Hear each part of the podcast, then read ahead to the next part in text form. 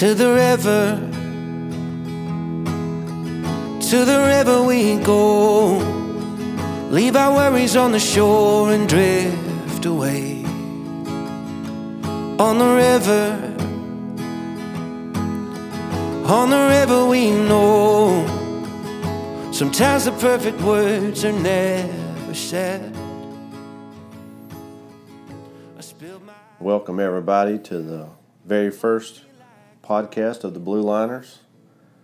Got Hamp and I sitting here.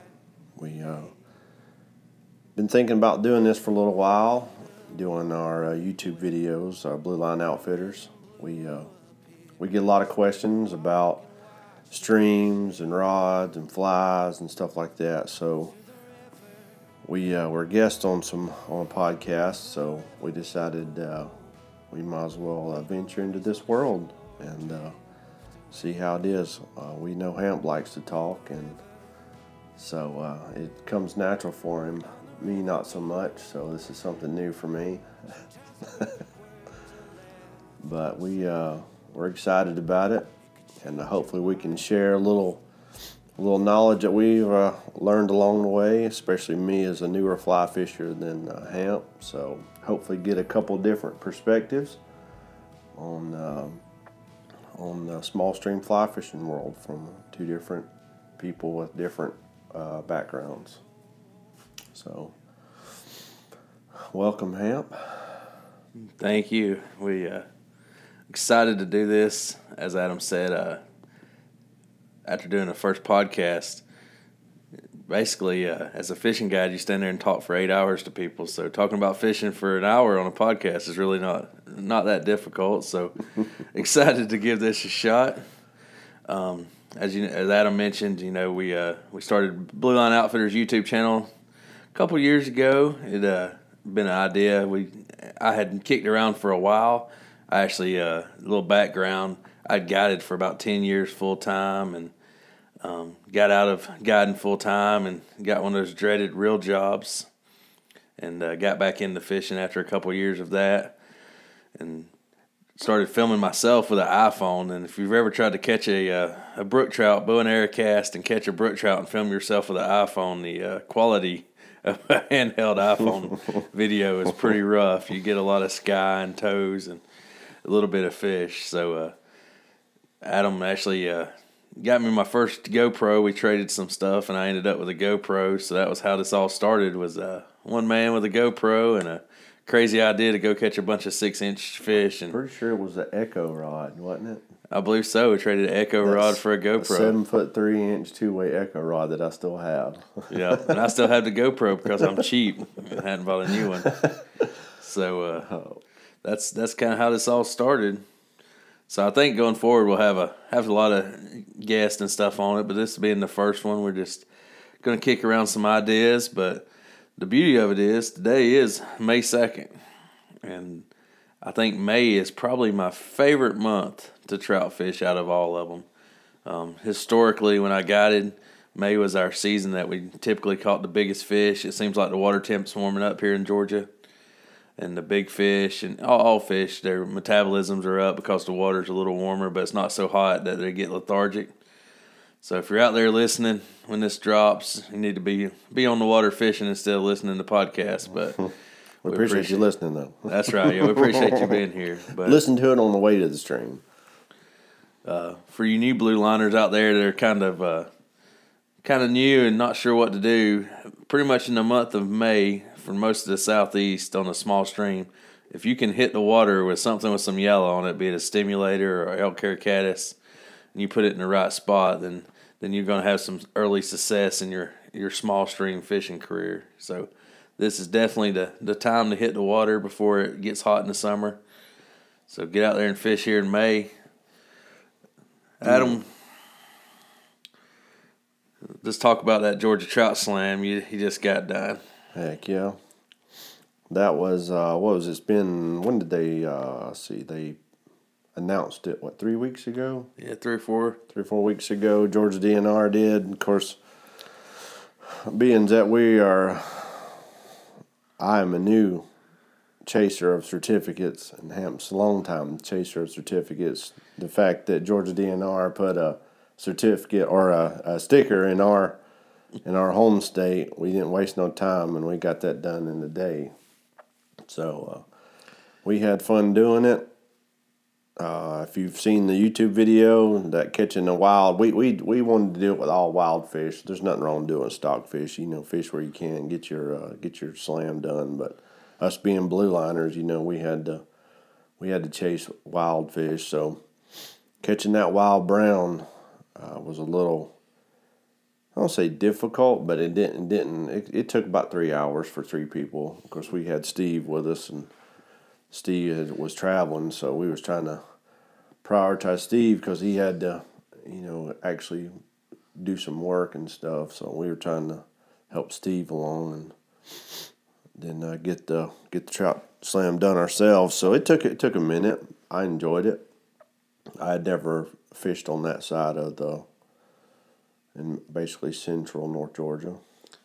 Yeah, it was uh, that brown going into it. I knew that brown historically. There's just not a lot of creeks, and you know, I'm sure some of you blue liners from PA and other states that hear this, you know, you have a ton of wild brown trout, but really, we just don't have a ton of wild brown trout no. in North Georgia. We we have a ton of wild rainbows instead. So uh, finding that wild brown trout is always the the most difficult place, and um, tried a new creek we'd never fished before. I knew it had wild browns. It's pretty historically known to have nothing but wild browns in it. But man, it, it was not easy. I, it was actually really cold, and uh, it seemed like it, we actually didn't even start till around noon. So uh, the water still wasn't warmed up a whole lot, and it took you know like Adam said about three hours. But kind of an inside story on that. The the brown I actually caught was absolutely pure luck. I had actually hooked one earlier on a beautiful cast, but the fish I caught, my uh, fly, the leader actually hung on a little, a little tiny twig in the water and skated my fly across this pool. And the little suicidal brown trout came up there and ate it. And uh, so I take zero credit for skill level there. He uh, he was absolutely completely suicidal on that brown. But uh, you know, the big thing about the Georgia Trout Slam, uh, my kids and actually even my wife are all excited. They want a Georgia, they want a, as Steve would call it, their own decal. and uh, we won't get into whether it should be a decal or a certificate, but it's a decal in Georgia right now. So I think they may uh, see the initial uh, interest in it, and if it gets a ton of interest, then hopefully, fingers crossed, that we can we, if we have to do it again and resubmit it for a certificate, that's no biggie.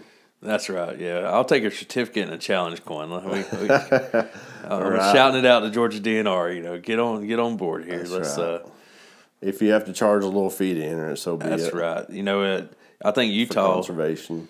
Uh, Utah, we did the Utah Cut Slam back in the summer. We're going to talk about some summer plans coming up, but they uh, they actually have a cool thing where it's twenty dollars, and uh, majority of it goes back into uh, cutthroat conservation there in Utah. So they actually uh, take a few bucks out, I guess, to uh, process the certificates and the challenge coins. But it's then, a really pretty certificate too. Oh yeah, it looks uh, real good framed. Yeah, it's uh, and the challenge coin's nice too. Yeah. yeah, challenge coins are where it's at. I, I like a challenge coin, but the uh, talking about slams, you know, Adam, I, I love a slam. I don't know why, but I absolutely love a, a challenge. So the very first one that kind of got me started in this whole thing was in Wyoming. Back in the uh, late late nineties, I would go out there and fish. I had a uh, school teacher that actually had a summer cabin out there that he would let us come stay at for free, and we were a bunch of broke high school kids, so that was the perfect price. And uh, so I did my uh, Wyoming cut slam in like 98, 99, 2000. It took me several summers to, to catch all of them and that thing uh, has been hung in my uh, college dorm. It hung in our first house, and now it's currently sitting here in the man cave with me. But uh, I've carried that certificate for twenty, almost twenty five years now. It's uh, got it framed. So if you don't think it, you know, it's something that you'll cherish, I guess. You know, I think there's a lot of uh, blue liners that might listen to this that are also Western Native Trout Initiative folks that try to complete that, which is a we'll talk. I think we'll talk more in depth about that going forward at some point. But mm-hmm. there's a there's a lot of really cool uh, challenges, if you will, certificates out there. Yeah, I enjoy doing them too. Hamps drug me along the way. I kind of didn't really, I don't know, think about it a whole lot. And we started traveling and doing them. And then I've caught the bug. Now I'm a collector of certificates and stickers and hats and and uh, challenge coins. I'm pretty proud of that Western Trout Initiative hat, though. I ain't gonna lie. I think a, uh, a funny backstory to this, while Adam tells you how proud he is of that, is when we first started working together.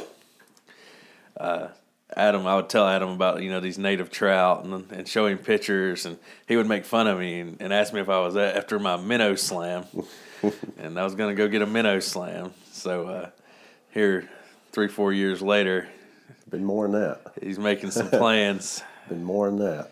If you really think it's been like seven or eight now. yeah, Oh my goodness. Shoo. Cannot believe I've hung around Hamp this long.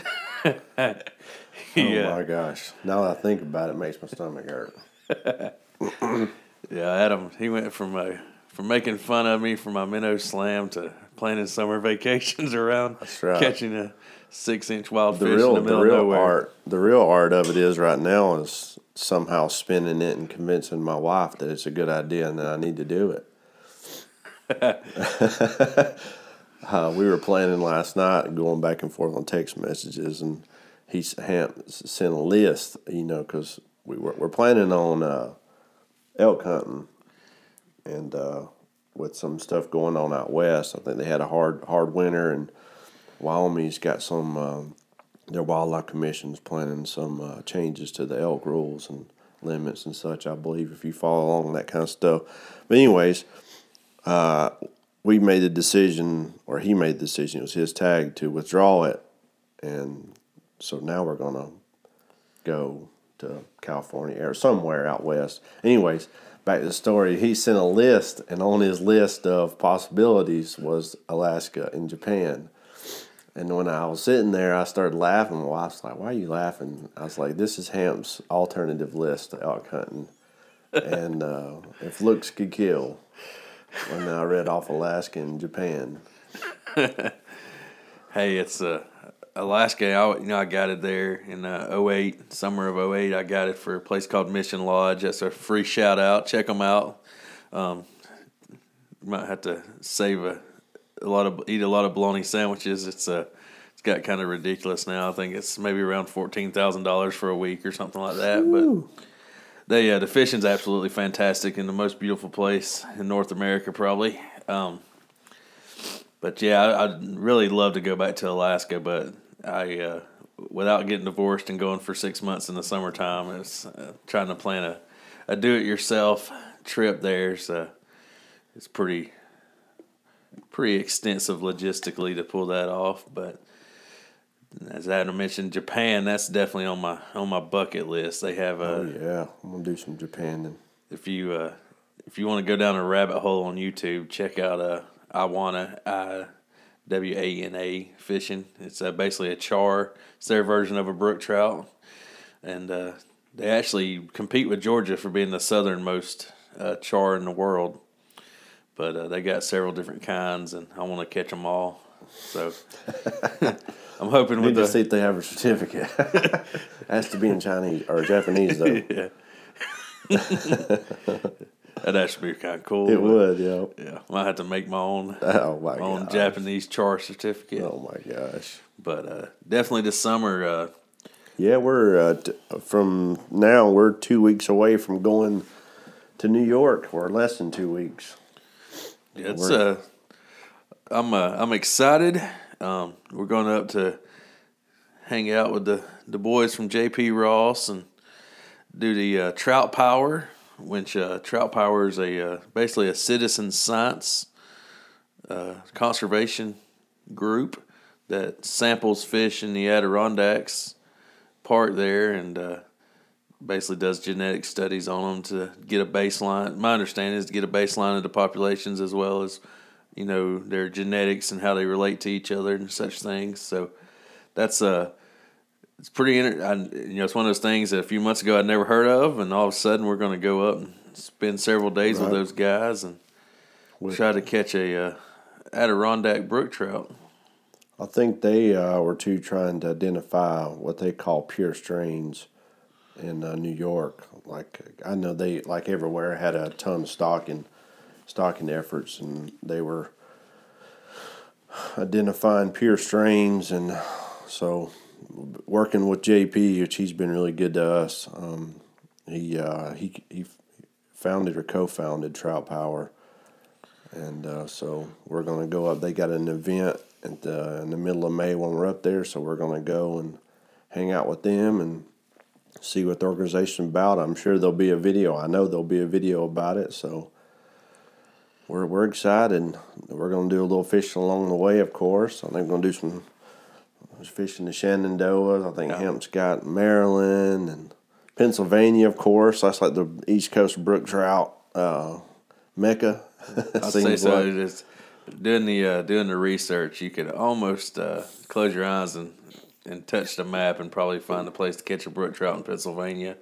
So I'm kind of excited about that. It's uh, it's a long ways from Georgia to uh, to the Adirondacks. I think around, we're looking around 13, 14 hours of driving. Mm-hmm. So we're going to try to break that up in a couple of days and make some pit stops in some states close to the interstate. I've done a whole lot of research to try to find a close place to, to catch a brook trout in those other states. I'm kind of excited about Maryland. There's a there's a state park we're going to fish, and uh, from the videos, it looks like it's got some pretty decent fish in it. You know, if you come from Georgia, where our brook trout are typically 10 inches or less, you know, a few 12 inch monsters, but most of them are 10 inches or less, or even 8 inches or less for the most part. Mm-hmm.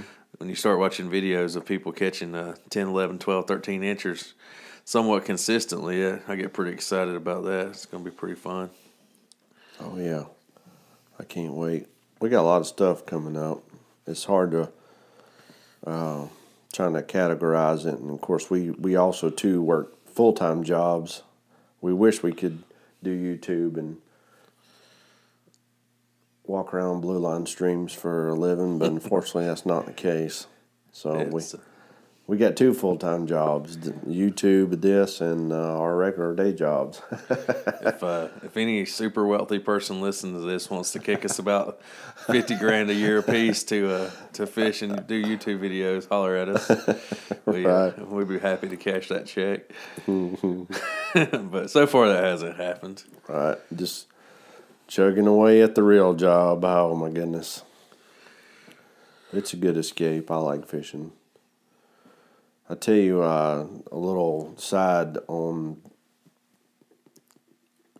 trout fishing, YouTube, and like what we found out is, which we I still enjoy doing it, but you get to where it becomes a production, like for to grab people's attention and to get YouTube followers, where uh, you mainly mainly go there to film and you fish along the way but I guess for me, finding the balance, what me and Hamp was talking about the other day, finding the balance where where we're getting to where we enjoy the filming and the editing and the people watching it, where it doesn't feel like that we're not fishing and all we're doing is trying to stop and film. I think we're get we're getting past that transition where it's it's really fun, like to to to make the creations and you know, see the outcome and see people's reaction, and they enjoy the videos. So it's a different kind of uh, enjoyment on the trout watch Obviously, we were still fishing and we're still enjoy being out there, but you have the aspect of running the cameras, you know, taking that. Uh, any YouTubers that fish, new ones coming up, my advice would be is allow at least a couple hours on the on everything that you do to to get your camera out and not just want resist the urge to rig your fly rod up as soon as you bust the door open of the truck and down the creek you go. I feel offended. you got to take the time. You got to just stop and take the time and get the camera out. And, and another pro tip is there's not you can never film too little footage. You just always film, film, film, film I think our uh, the Georgia Trout Slam it was like it was a half a day. I think we had like 120 gigabytes of footage that was boiled down to was that 17, 18 minutes? Yeah, it's uh, it, it's definitely been a uh, a learning curve, and uh, I'm sure there's people out there that come from some type of uh, video, video. You know, even if they took it in high school or something, they have some experience with videography. And um, man, we're uh, We have none of that. no, we're we're, we're a couple of uh, we're a couple. We started out as a couple of police officers with a GoPro and trying to sneak a few hours off of work to do it. So uh, that's uh, it's definitely a learning, a huge learning curve from the uh, from the very first videos to now, and you know you cannot appreciate how uh, how much good B roll changes a film. You know, and uh, you can only watch somebody catch you know four six inch brook trout every video for so long. You know, I think to me the uh, what makes a good video is the story behind it. Mm-hmm. If you if you just you know there's some huge YouTube fishing channels out there where the guy goes out there and catches fish and doesn't hardly say anything, and man, they're they're successful. I don't take that away from them, but to me, it just gets to be extremely boring just uh just watching a, a you know fishing. Also, no too, is the del- the delicate process of not naming everything. Like people obviously love to watch stuff that you know they get on YouTube and they search. Like if they want to go fish a creek, they'll, you know, they'll type in the name of that creek. Us being blue liners, you know, you know we fish really tiny stuff. I don't want to say it's delicate habitat, but it definitely don't need to see a thousand anglers a year on it true. because it would be gone through, and we would be ostracized from the community. If we, That's true. If we named any, which we're not going to name stuff anyway, other than delayed harvests, of course, because that's public, and anything on a trout stocking report that they email out. I mean, we don't care about naming that stuff because that's what the, the, the natural resource people. That's what they want people to do is come come enjoy and fish. So we don't have problems naming that stuff. But like uh, Whitney and Hamp fish a creek once a year in the Smoky Mountains, and we're probably the only two people that fish that creek every year. I would say so. It's a, it's pretty funny to, it's really the perfect, that creek's the perfect brook trout creek, because it's one of the few I have ever fished in North Carolina or Georgia that has basically no rhododendron on it whatsoever. Yeah. Now in the beginning of it, Yeah. you got to put the legwork in. Yeah, actually, the beginning of it, I think that's what protects it, and makes it so good. It's absolute. The first uh, few hundred yards is absolute uh, rhododendron hell. You know, you have to Yep. crawl through it, and uh, then it opens up into a big hardwood cove, and uh, man, it's uh, it's plenty of room to cast. The fishing, it's pretty interesting. The first time we fished it, we caught fish, but we didn't really catch a lot of big fish. And then uh, in the year that followed, when we went, we caught a lot of really fish up there. You know, eight pushing nine inches long, some really nice ones out of a And pretty tiny creek. Really small water. That video is on our YouTube channel too. I think it's called Epic Day. There's two parts Yeah, to it. two parts. That's on the Secret Creek. and uh, but that thing is is jam up. Um, but it's another place where it wouldn't take a whole lot of pressure to to, to ruin it. Yeah, So we can't name stuff. like We won't name stuff like that. no, it's you know I think it sometimes in the in business and life people basically will sell out. and You know, and if you stick a name on something, it's most definitely going to get more views and and likes and all of that thing. But to me, it's not worth selling out. You know, your small creeks just for a few more likes and views. Right. Yeah. You know, the, the beauty of blue- blue lining, in my opinion, is is the exploration of, of doing it. Oh yeah. Sure. And uh, I like maybe uh, I'm not sure why. Maybe it's part of the challenge, but you know, picking a blue line on the map and and going to fish it and finding out what kind of fish it has in it, and if it has a waterfalls, it has brookies above it, or all those things. That's the uh, that's the beauty of it. And if you put in just a little bit of effort, footwork, and uh, anywhere, you can outwalk the majority of, of people that fish next to the road. Mm-hmm. So don't don't be uh, surprised neither if you put that footwork in there and going and ain't a dang thing in it. yeah, would- I've done that a lot. yeah, It definitely. don't make it to YouTube. I uh, I fished a creek in the Smoky. Actually, we have together as well. I fished several creeks in the Smokies that, whether it was acid rain or that rock that I won't pron- try to pronounce here on uh, Oh, yeah. podcast, or has you know they have uh, issues with a, a rock leaches out stuff into the stream and kills it when it's when they made the roads and stuff. So that'll give you some clue to where that's at. But the upper end of those streams just don't have any fish in them. they- no, They're beautiful, beautiful, water. Yeah, absolutely beautiful water. Not a fish in sight. So that's part of that's part of blue lining is is hitting those creeks and seeing what's in there. And um, the latest video, you know, I had been told by a couple people that had brook trout in it. I went and gave it a shot and uh, wild rainbows. You know, so I'm not sure if they caught wild rainbows thinking they were brook trout or, but you never know till you go and fish it. Yep. And I remember I, this another didn't make the video cut, which I still have it on the hard drive. Is I went up in the Blue Ridge Parkway, and I hiked off in a gorge. I'm talking about miles, a couple two and a half miles, and when I got there, I started seeing like landslides like across the valley. Like I was up on the ridge walking through the through the rhododendron and I got where I could, you know, on the map I see you know, the creeks below me, got to looking and there's huge landslides.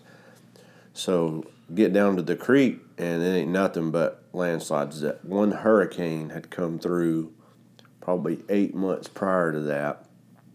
And I guess because of the ridge, the way the hurricane came and the way the Blue Ridge Parkway lined up, it absolutely dumped rain at that elevation, which that creek was like it was over thirty five hundred feet. It was you know it's pretty high for for around here, and it just destroyed it. And uh, the banks and the landslides washed on the creek, and it you know I've read books on that place, and it was just that was one of the few places in the southeast that you know people wrote about that you could catch ten inch brook trout and there wasn't anything left. it was just gone.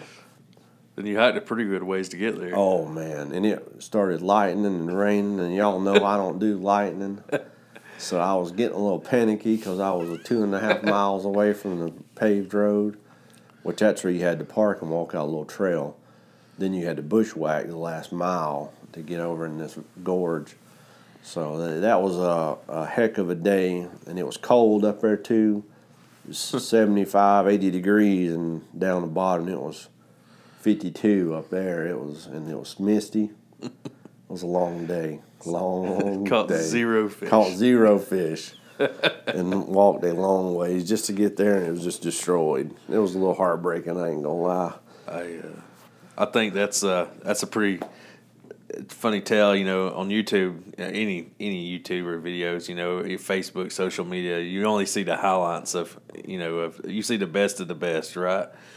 So, uh, talking to Adam's story there, I went and fished uh, just back in April on my birthday, and. Uh, picked a creek I had never fished before. Supposed to have some pure strain brookies in it. I got there and it was tiny, and it was an absolute mess of rhododendron. And the fish, for some reason, were really really spooky on the bottom end. I would get, you know, you'd have to crawl like a bear through this rhododendron, and then all you would see was a little brook trout scurrying up the pool, twenty five feet in front of you. It was, uh, man, and then it started to rain, and Adam doesn't like bears or lightning. No, I am like a cat. I do not like rain. I do not like being out in the rain. Uh, when I guided for a living, you know, you'd have to stand there for for eight hours at a time in the rain. And uh, when I was in Alaska, it would start raining and sometimes rain for four or five days straight, and everything you own soaked by the end of that. So I'm a, a funny enough, I'm pretty much a fair weather fisherman. If if I if I'm there, I'll fish in the rain, but it's not my favorite. I uh, Adam always laughs, but I was more than happy to sit inside with a warm blanket and a book on a rainy day than I had get freezing cold. Plus, the other big thing on blue line fishing, you know, I think the joy of blue line fishing is dry fly fishing. oh yeah, seeing the And uh, so when it's absolutely pouring down rain, sometimes the dry fly fishing is, is off a little bit. So before we, I just want to give a little bit of a backstory on why my fear of lightning is so great. Just just real quick, so people's like, this guy's a weenie. I have almost been struck by lightning three times, like to the point where the lightning hit the tree and I had pieces of the tree and bark on my shirt. you know what I'm saying? So I have a little PTSD when they come around. I'm talking about like shards of wood on my clothes and my hair where the tree exploded in front of me. So so when lightning comes around, and that's not just one time. That's been three times. It, So uh, I get a little I get my I get a little squirmy when the when the lightning shows up. So, anyways, It, it's. the- I mean, no, it's actually a good safety tip. Uh, there's no fish worth dying. uh, You know, dying No. over standing out there in the lightning storm fishing with a, a rod, the carbon rod. with Yeah. a carbon rod or a graphite rod. Yeah, that's a that's a good safety tip. It's probably not worth it. Sometimes you get in the back country and you can't help it, and you just read your own own safety stuff on do your own research on internet how to avoid getting struck. But me, I don't know. I I go to my happy place. and try not to have a panic attack. My uh, my my best lightning story. I was actually guiding out in Wyoming in the summer. Been about oh five oh six, I believe, and uh, I had these uh, two really nice ladies that were actually from Atlanta, and we were fishing, and uh, we had they uh, both of them were. Uh, a little older, so we uh, it taken us a, a good bit of time to kind of work our way across the river. So we get to the far side of the river, away from the vehicle or the trail access, and you can see this big squall line blowing up the valley on the river. And uh, sure enough, it catches up with us, and it's a pretty good, pretty good storm with lightning and hail in it. So we get off the river and let, set our rod down and move up into some willows. And uh, I'll never forget, I was standing there, and y'all all saw me on video. I'm not the tiniest creature on the face of the planet. And my little lady that was with me, she said, "If you'll squat down like this, if lightning hits you, you're you're more likely to survive."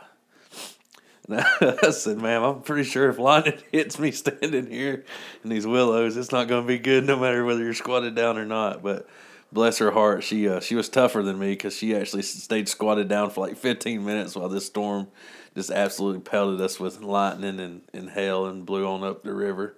But uh, that was probably there was out there, you know, in Wyoming, it's wide open and there was nowhere to go. So a few willow trees, but that was by far the worst storm I've I've been in while fishing. That uh, it was pretty pretty brutal, but I'll never forget her telling me to I needed to squat down so I would have a better chance of surviving a lightning strike. And as far as the bears go, I mean, who ain't been seeing the headlines of bears eating people and biting them in their hammocks? And I mean, why wouldn't you be afraid of something that would sneak up on you in the middle of the night and bite you? I mean, come No. on, now, that's common sense. Now we find the real reason we canceled the Wyoming elk tag. There was a bear attack in our unit There last was. year. There a was a- grizz attack, yeah. We, And that really, really messed me up. And we were going to be camping too. I was like. I'm gonna be honest, I wasn't. I was laying sleepless at night, worrying about how I was gonna lay in the tent with the in Grizz country. oh mercy! We actually, uh, the very first time we ever went out there, we found this tree. And it's one of those things where you see claw marks, and then you look up, and you just keep looking up, and there's claw marks several feet above your head. Yeah, Yeah, that was. Uh, I was talking about that. I remember uh, this would go back first time uh, fishing where I got hooked. We was in Wyoming. We was elk hunting. We took a we took a zero day or uh, a break day because at elevation, I think the cabin's around 7,500, 7,800 feet. So it's, you know, for us Georgia boys, you know, 1,200, 1,000 foot, you know, we were struggling to sleep, you know, breathing while we're sleeping at that, that high up. Anyways, so we go to this stream or whatever, and we're walking up the stream and, you know, catching some brook trout. And a little, it was a really small stream. It was a good day. And I get, uh, I start patting my pants. I'm like, I ain't got no gun.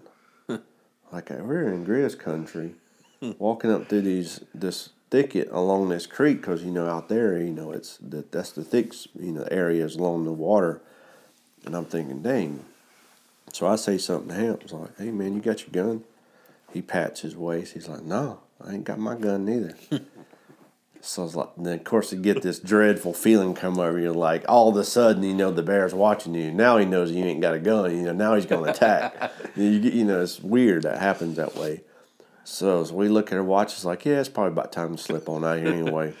we bust out of the um, brush, and the first thing we walk upon is a big old pile of bear poop. It was. And it was like steaming, and I'm like, oh my gosh. Uh, if you remember, like right along the creek, there was no sign of the bear, but as soon as we got like 50 yards from the creek walking out, there was logs destroyed everywhere, Yep, fresh yep. bear. Of course, had- my anxiety went through the roof. we had blissfully fished right through the middle of area bear had recently fed through the Yep. last 12 hours. so uh, the brook trout fishing was awesome. It there. was, you know, was. A, f- What's uh what's the- sad about that to our blue liners is uh you know you had those northern brook trout out there in Wyoming and they're an invasive species and uh, in the county we go to they have a, uh super high limit to, where you can keep those invasive fish but they're absolutely beautiful brook trout but the creek that we fished on that trip when I started going out to that area in the late 90s it actually had a lot of Colorado River cutthroats in it and I think at this point, those uh, Colorado River cutthroats are only above a waterfalls. It's kind of the same story as our brook trout here in Georgia with the rainbows. The brook trout there basically outcompeted the uh, the cutthroats, and the only population left is above a barrier waterfall. So that's kind of a bummer. Always said if I won the lottery, I'd go out there and uh, catch all those brook trout and eat them until I cleaned out the creek to restore the brook trout. But at this point, I think that would you'd get tired of eating brook trout way before that ever happened. it's it's crazy to think about. You know, East Coasters. You know, we especially small stream fishermen. You know, conservationists. You know, brook trout is uh, what they call it is a, a keystone species, but you know, it's like uh, for your water quality. You know, you get good. You know, brook trout. You know, you get good water quality. And out there, they I won't say they despise them, but they are they're viewed as an invasive species for their native fish. So it's like polarizing. you know, from East Coast out out west, you know they they don't much care for brook trout in their waters, and here we we protect them and cherish them. That's uh, if you're ever going to eat brook trout instead of doing it in the in the in the east, uh, take your take your trip west and take Right. all the take all the cornmeal and your black skillet with you, and you can. That's uh, right. They absolutely. Uh, there's lots of places where they overrun. Actually, uh, one of the coolest things. Uh, a couple years ago, elk hunting out there, we uh, we came up on a creek. We were just doing some scouting and actually looking for Adams antelope, and uh, we found a creek and they were spawning. I don't know if you if you remember that that creek. And Out in the middle of nothing. man, there was hundreds Yes, hundreds of uh, brook trout in this creek. You could just about jump across at any point, and they were spawning and chasing each other. there wasn't tree inside. No, there. Yeah, it was. It was real high. I think it's around ten thousand foot or Yeah. so, and they uh, nine thousand anyway. It looked like the water was boiling. Yeah, they were. It was. Uh, it was a really incredible sight to see those spawning brookies, but unfortunately, you know, they're not cutthroats, and I think that would actually uh, be Colorado River cutthroat territory as well. But they're they're gone. Nothing but brook trout. But that really cold water, the elevation out there, really favors those brook trout, and they they do great. But they are are invasive out there. But to see them, you know, if you come from a place where on a good day you might catch 10, 12, 15 fish a piece here, you can literally go out there and catch five a pool for as long as you want to fish. And they're, you know, a lot of them are 10, 11, 12 inches, 13 inches. And mm-hmm. beautiful colors, big orange bellies. It's, it's pretty neat to, to see brook, that many brook trout, but also, you know, to know they're not supposed to be there, but it is good fishing. Yeah, I enjoy it. Of course, you know us being native fishermen, I love going out west. So if, you know, and we're from east, so the occasional brook trout, it's like, ooh, look at the brook trout. You know, Yeah. I, I like this, and other people are like, get this thing out of here. they uh I, I think uh, I was looking the other day and it's, it's a super high number of states that have brook trout now. And uh, I, I want to say out of 50 you know you're up there 40 or better states. I think 20 I think it's about 20 states in the east that have them as native fish and probably close to 20 states that have them as invasive fish at this point but uh, I want you know it's one of those. That's another challenge in a bucket list thing to catch a brook trout in every state they live Oh, in. yeah, So boy, now we're talking. I uh, talking about those challenges. Um, a few some years ago, my wife and I went to New Mexico and fished, and we caught Rio Grande cutthroats and Gila trout, and I caught a brown and a rainbow. But they have a New Mexico challenge. So the only fish I did not catch on, on my week's fishing trip out there was a New Mexico brook trout. so a, a non-native invasive species in New Mexico is keeping me from getting a challenge coin there. So I'm a little bummed about that. But at some point, I'm going to have to catch a New Mexico brook trout to check that bucket list out. I'm off there. Yeah, well, you know, the brook trout, a native Georgia brook trout, was the one that whipped my butt on the five state. That's true. Got all the way to my home state and kicked my tail. I'm pretty excited Adam brought this subject up. Uh huh. I ain't got to go do that. I just ain't had time. We got. We have since found that was a lot of planning. It was a lot of planning. That was a lot of stuff had to line up to get from Virginia to Georgia on all the creeks, five creeks, and film, and catch the fish and drive and uh, uh, you know, eat. yeah. I mean, it's It, uh, drive-throughs. Honestly, the Virginia to Tennessee, that's a haul. It is. Yeah. And when we done it in Virginia, it was cold. Like it was, It was April, but it was still cold. it was like in the thirties, Yeah. low thirties, when we woke up, and it them things was slow. And we, of course, you know, on any of those challenges like that, especially if you want to do like day a day or something, you know, you have cutoff times. So it was getting close, like mighty close to to the cutoff. I was like, well, I've just shot this in the leg and ain't even got out of Virginia. You know, Hamp had caught his fish, and you know, I'd pulled. You know, you get the, you catch them, I'd pull them out of the water, and they would flop off. I was like, dang it, well, that don't count. No pressure. That's right. So I started feeling the pressure.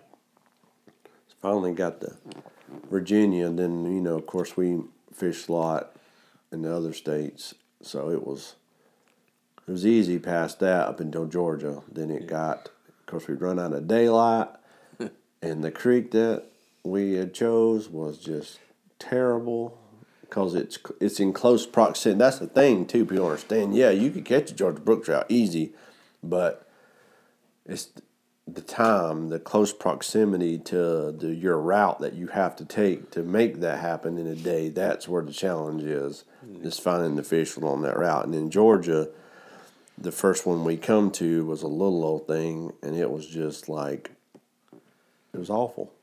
I'm zero for two on that creek, and Yeah, I'm never going back. It, it was by far the closest brook trout to the South Carolina brook trout. Yep. However, it is a tiny, tiny creek and uh, super, super overgrown. Dog hobble. And uh, we had fished it back in the uh, spring before that, kind of pre-fishing our water to see. And uh, we caught, I caught a couple of that trip. We saw some, and uh, we didn't fish it for long, just a couple hours, kind of see if it had fish in it before we went to South Carolina and checked that creek out, so we'd know where to go. And the South Carolina creek was really good, but Yeah, that was a real good the. Georgia Creek, uh, there was only a few pools on it, and if it didn't come together, it didn't come together, and There was no time yeah. to drive from it. the uh, I, it never made it into the video. But after I caught my brook trout, Adam and I bushwhacked up that creek through Dog Hobble for further than I had ever been up it, Yeah. and it never got better. No, I seen a couple. Tried to sight a couple fish, sight fish, because by this time it was no filming. We're just trying to get the thing done. So we're poking like I'm like crashing through dog hobble and rhododendron, and like you would look, peek your head up over the the dog hobble and look in there, and you would see him. The only spot he'd be finning in the sun. And so by the time you raised your rod up out of the, you know, stick your rod up out of the dog hobble, I guess those eyelets or something would glint in the sun. Pew! It's gone. yep. It was a heartbreak every single Man, time. boy. you just wanted to puke every single time. It's like Yep. we got to catch one Georgia brook trout. And it got dark. It did. And- we were exhausted. Oh my gosh. From A, sleeping in the cold, which was a little colder, and, and then, then driving all that way and filming and It was an it was an adventure for But sure. as a whole, it was completed. Hamp got it. I only got the four. I didn't get the fifth one. I need to go back and we might do a re a redo of the five state again sometime. I don't know if it'll be this summer or not. We got a lot of stuff coming up. So Yeah, it's a uh, that was a crazy idea that it was it's doable. Yeah. that's uh those are all five states that the Southern Appalachian brook trout lives in. I guess south of the New River in Virginia is considered Southern Appalachian brookies, and Tennessee, North Carolina, South Carolina, and Georgia. That's it. Mm-hmm. It's uh, you think about it, that's a pretty small area for fish population. Probably all those all that habitat together doesn't equal up a, an Idaho bull trout habitat size. right. So, uh, not to mention the other states it lives in. Pretty pretty small area. Yeah. Well, I think the uh, I hope everybody uh, enjoys the podcast. This is something new to us, and we'll probably continue doing. Obviously, if you have, we're going to try to figure out where we can promote it. We'll have, uh, of course, the the podcasting uh, uh, software, what have you, to put it out there. But it, I'm trying to figure out where they can make suggestions. I guess we'll we'll have it on probably YouTube too. We'll put a post or something and if you, and of course, we'll have our uh, Blue Line Trout at Gmail uh, there to, if you have any suggestions or questions. And we're, we've kind of done this first one, so, you know, we'll kind of see how we go from here, I guess is what I'm saying. Uh, you know, their next topics, what we talk about. We try not to cover too much information in the first one and uh, kind of give you a little bit of an overview, but we'll go into depth on the future podcast. You know, maybe stream tactics, uh, different times of the year, how we modify our tactics, and uh, even go into rod selection. You know, what rods we fish. You know, flies. You know, you name it.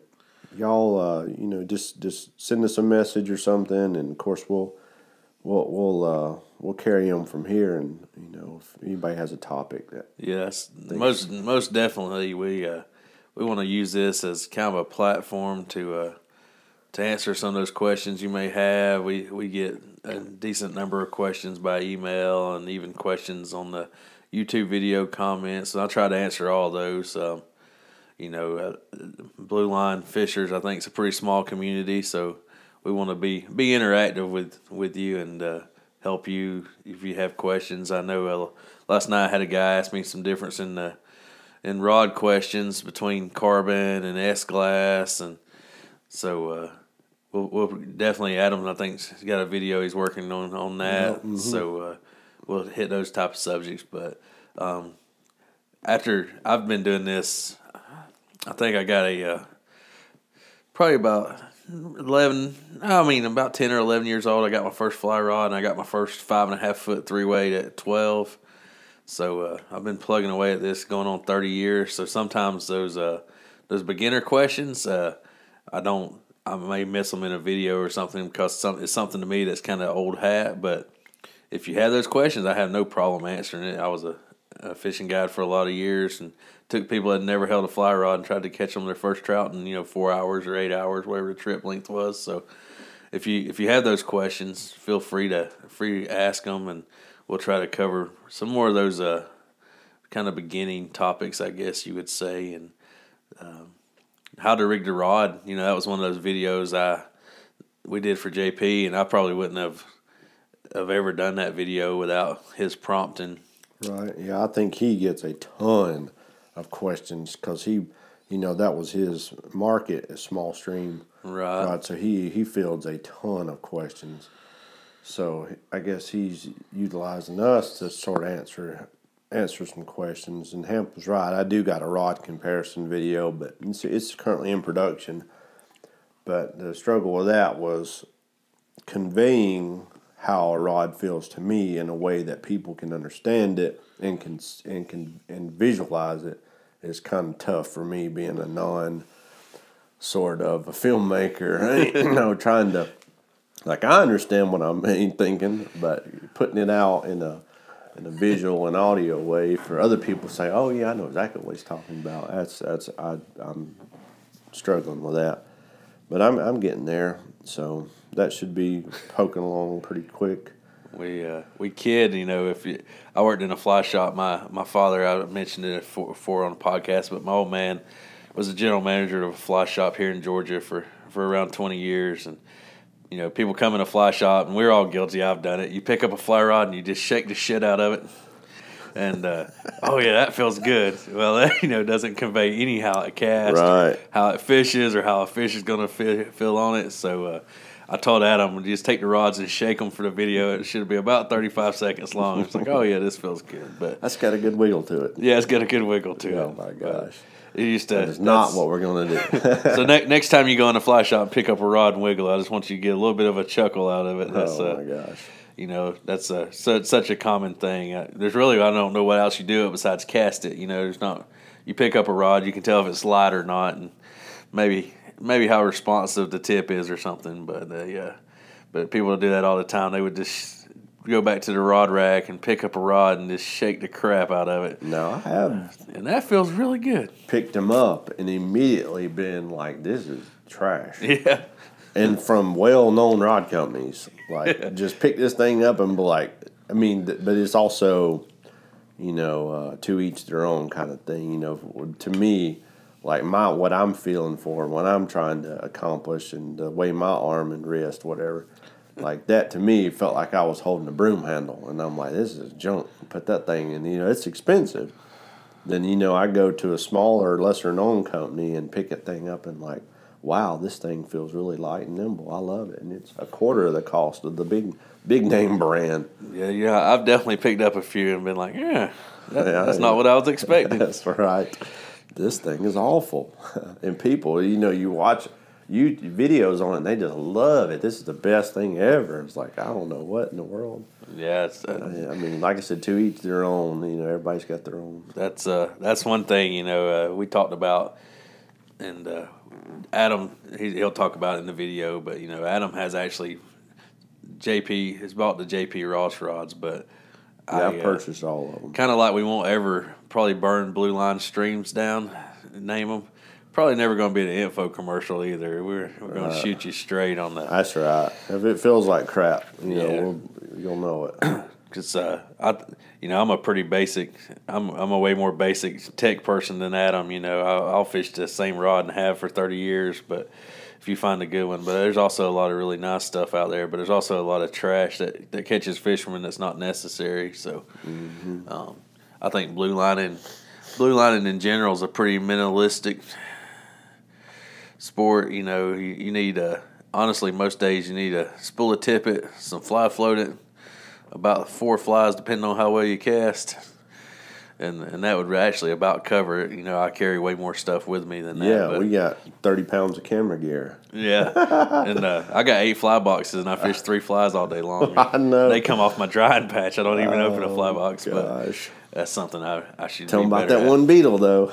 Yeah, that's uh, we, we might end on that. This flies? is, uh, I guess, a fishing story to to end this thing up on maybe. But we were uh, out in Utah doing the Utah Cut Slam, and uh, we went in August, so you would expect the water to be low and and a little little tougher fishing. But the uh, there's fish out there. It's terrestrial season. August is always terrestrial season out west, but we uh, we tried some different flies and had decent success, you know, but not great.